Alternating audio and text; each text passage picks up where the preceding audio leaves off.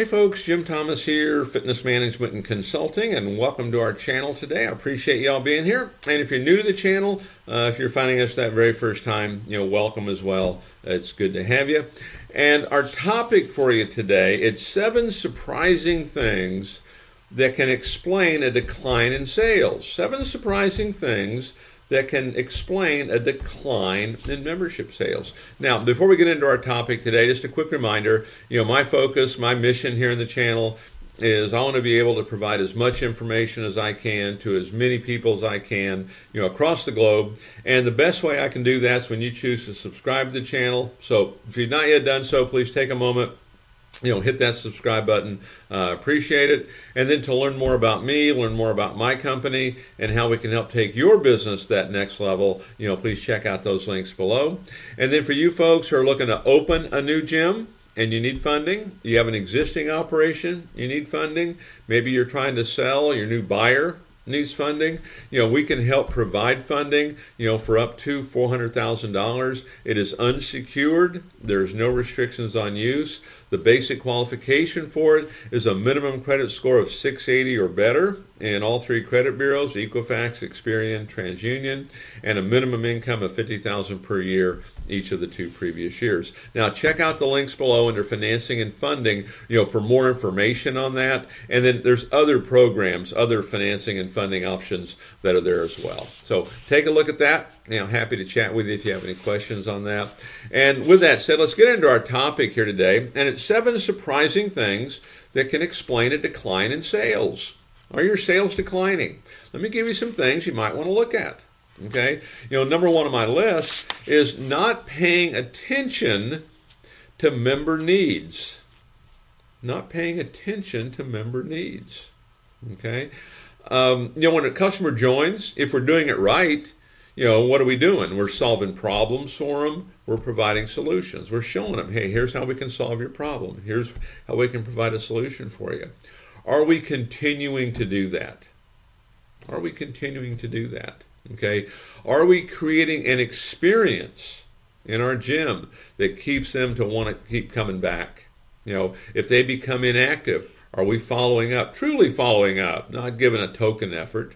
You know, what's our onboarding look like? Are they using the club 20 times, you know, first 60 days? Okay, are we giving what I call super service? Are we giving that country club level uh, experience at a health club price? Okay, are we giving that good faith effort? Okay, you know, make sure we're really paying attention to our member needs. Have we created a sense of community? Are we celebrating member success stories? You know, those things get forgotten. And what happens with that, now all of a sudden our attrition starts going up and our member referrals start going down. Okay, none of those are going to be, that's like the imperfect storm, right? Um, number two, poor working conditions. Poor working conditions. Here's kind of a job description that I give management. We want to create an atmosphere that allows a motivated person to act.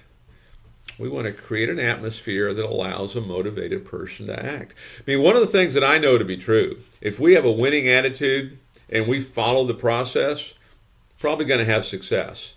And so, poor working conditions, first thing I look at, what's the attitudes look like around here, and are we following the process? It's virtually impossible to have a winning attitude and follow the process and not have some kind of success. So, you know, poor working conditions. Some of that, you know, requires some good hard, you know, look at ourselves sometime and really being honest with ourselves, you know, how are we handling this and how are we doing this? Is now I, I can think of clubs that I've gotten involved with in the past where, you know, ownership, oh, we're doing all this, we're doing all this for them, but the staff felt just totally beaten down okay and they really didn't feel like they were supported it was poor working conditions but you know the group the management group really didn't see it. So it can happen you know without us realizing it. Uh, number three to help explain a decline in sales your gym has no unique value or no unique value that anyone sees. And so the question becomes what is unique about your gym? What are you doing different than everybody else? What do you do so much better than everybody else? And then how are you getting this word out to everybody else? Okay? Because if it's not unique, if there's not differentiation, this is going to come down to price. Okay, unless you're the cheapest one in town, it's going to be a tough, uh, tough road to go down. Okay, so no, no unique value. Um, number four on my list on, on things that can uh, explain a decline in sales poor management. Poor management. You know, and one of the big things, I'll talk about some of this here in a bit, but the thing I would mention here is follow up. Follow up. You know, one of the things I see happen a lot is, you know, management will get fired up and, hey, we'll hold a training class and, hey, we want you to do this and we're going to go through all this and they get everybody fired up but it never gets brought up again. Make sure there's follow up. Make sure, as management, make sure you know your KPIs. You know, how many appointments did you have yesterday? How many of them showed up? How many bought? How many gave referrals? How many new leads did we collect? How many outbound calls did we make? How many did we get a hold of? If you're in management, you need to answer all those questions because if you can't, you're not going to maximize production. Um, number five on my list of things that can explain a, a decline in sales marketing and sales are not aligned. Marketing and sales are not aligned. And so let me give you an example of what I mean here. You know, a few years back, you know, one of the big things out there was that six week challenge. You know, you guys may have done some of that. And it did a great job in a lot of cases, a great job of, of, of attracting customer interest and getting people in. But if if you had an inexperienced sales team or you didn't really have a tight sales process, we didn't get many of them to convert. And so the the marketing, which worked well, was not aligned with the experience of our sales team. And so you want to make sure it's aligned. If we've got an inexperienced sales team, you know, you may need to be marketing, you know, hey, come in and join if you've got a pretty good sales team, I know when I was in membership sales, you know, it was me and a couple other folks. We were pretty savvy, okay, and they'd run specials like twenty visits for twenty dollars, which can be a difficult conversion, um, at least on the first visit. And but we had a lot of success with it because you know we were all students of the game, so to speak. But make sure your marketing is aligned with what we're doing, and then make sure we're, we're doing things that that kind of help this along. That kind of because what we want to do, we want to put our our sales team in a position to have success. Okay, so you know, make sure your marketing and sales are properly aligned. Um, number six on my list is not paying enough attention to the competition. And this gets back to that whole differentiation thing. You know, make sure you know what your competition is doing. What is not being brought to the market? What do people want that your competition isn't doing? What do you do that is so much better than what your competition does? Okay, you know, make sure you're mindful of what the competition has going on so you can be better or you can really explain your differentiation. And then, last on my list, number seven, you have a poorly trained staff. Unless you are training your staff weekly for at least an hour and holding them accountable to it, you'll never maximize production. Okay, we just can't wing it and expect to have the production that you want. Just it just won't happen. Now we've got a great product. I mean, there's not a person on the planet that doesn't want to look better, doesn't want to feel better, doesn't want to live, live longer. So it's a great product, and sometimes we can have success even if we don't do you know staff training.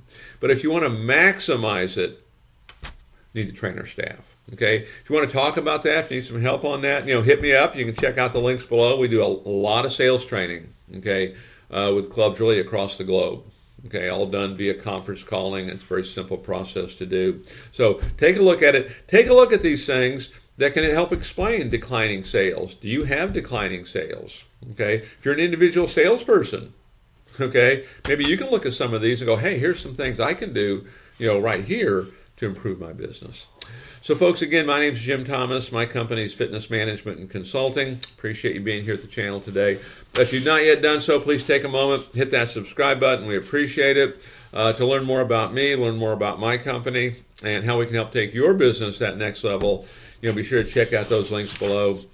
And for you folks who are looking to open a new gym, you need funding. Uh, you have an existing operation, you need working capital. Maybe you're getting ready to sell. Your buyer needs funding. You know, we can help provide funding. You know, for up to four hundred thousand dollars in funding. It is unsecured. There's no restrictions on use. Uh, the basic qualification for is a 680 or better credit score in all three credit bureaus Equifax, Experian, TransUnion.